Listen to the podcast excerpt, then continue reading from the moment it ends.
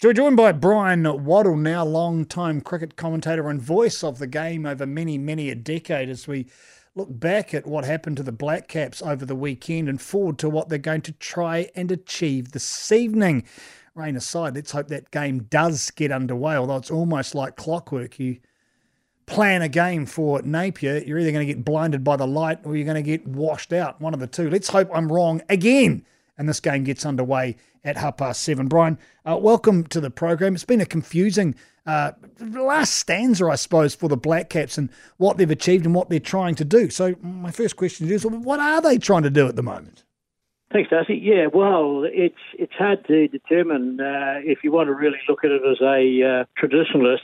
It's just another couple of T20 games that will morph into ODI games, and to some extent is a meaningless contest uh, because there is no specific outcome apart from the monetary gain that New Zealand cricket will get from having television uh, rights being sold to India, because there's not going to be much of it seen by many New Zealanders. But it's disappointing to see this New Zealand side slip to the extent that they did in the last game. Not so much that they lost by quite some margin, because it was a game that was dominated by one person, and that was a superb batting display by Suryakumar.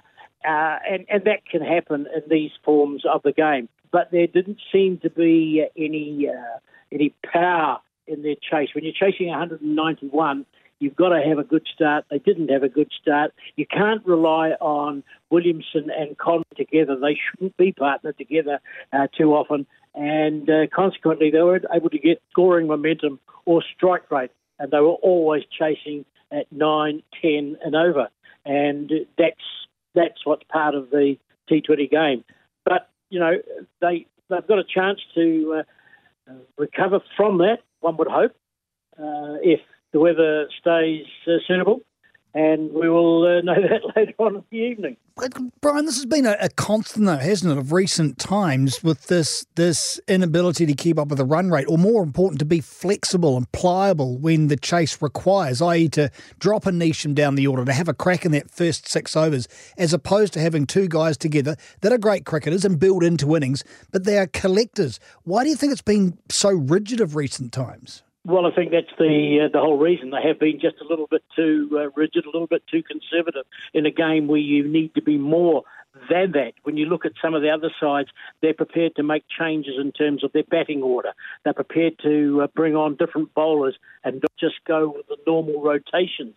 New Zealand have really opted in games in Australia and in these games uh, for just the five bowlers. Well, uh, they used six in, in Neesham in the last game but you look at sides like England, if it takes you know eight bowlers to do the job, they'll use them with an over here and an over there, and uh, they are not as predictable as many other sides, and therefore they are winning games. Uh, New Zealand at the moment, I guess, is now at a stage where they've got to find some new players.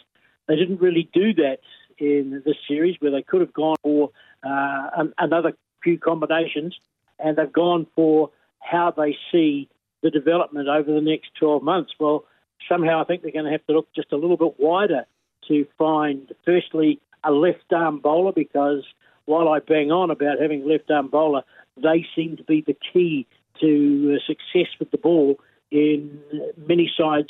Uh, Trent Boult, for example, uh, the you know um, the Englishman who was the uh, the player of the series in the World T20. Uh, Australia have got Mitchell Starc you know, all those sorts of things. And New Zealand are going to find a replacement for Boult just to add a little bit of variety to what they've got.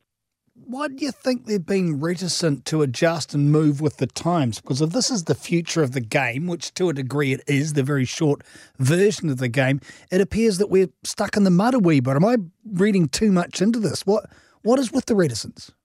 Well, uh, I, I, think they're uh, searching for a, a new group of players and a, a, new way of playing within what has been successful for New Zealand. And let's face it, they've been pretty successful. They did get into the last four in Australia, where you know sides that uh, you might have expected to didn't. Australia being one, but they haven't played with the authority I think you need in this form of the game.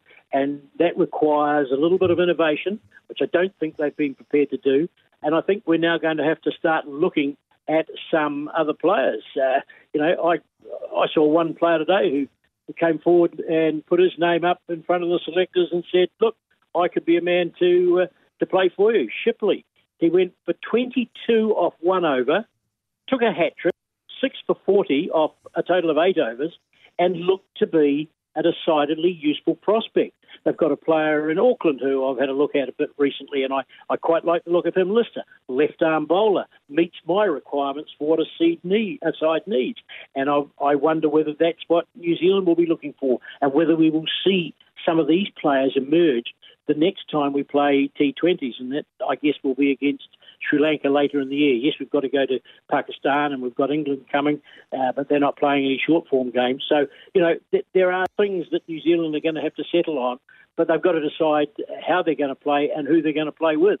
How long before they look toward Guptill again? That might seem like a bit of a stretch, but in Finn Allen, you've got a guy who, when he comes off, he comes off well but he hasn't come off enough. And that's put the pressure on the likes of your Conways and your Williamsons when they come in. Is there room maybe for Guptill to elbow his way back in again and for Money to just cool his jets for a while? Probably not, uh, because uh, as I read it, it looks like it's basically uh, the retirement suggestion from the selectors by not picking him. Because I would have picked him just to be part of the squad if they needed it to use him, as they did in the field in Australia. Uh, I don't think he's out because he's lost form. I think he's out because next year he'll be another year older when it comes to the World Cup, and they may not want to look at him. But you're right when you mention Allen. I, I like the idea of picking Allen and what he does in terms of the T20 game, but it's got to be better than one out of three, four, or five. You know, uh, performance has got to match potential, and he has the ability to do what Sir Kumar did but uh, I think there has to be a bit of uh, discipline and uh, a little bit more common sense applied to that style of play. Uh, they want to give somebody the freedom, and he's the right sort of man. Uh, but I don't see that uh, we will see Guptill back in 12 months. But I would still have him part of a squad whereby you could just use him. They made one change with Kane Williamson being out for this game and brought Chapman back in.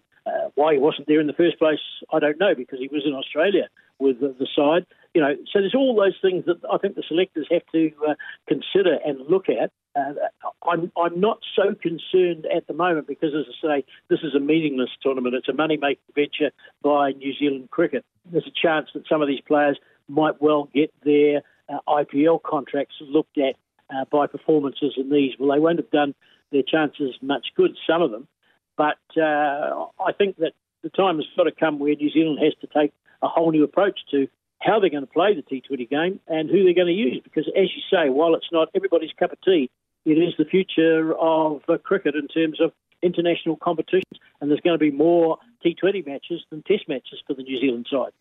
One of the scariest things you can hear as a parent is quiet.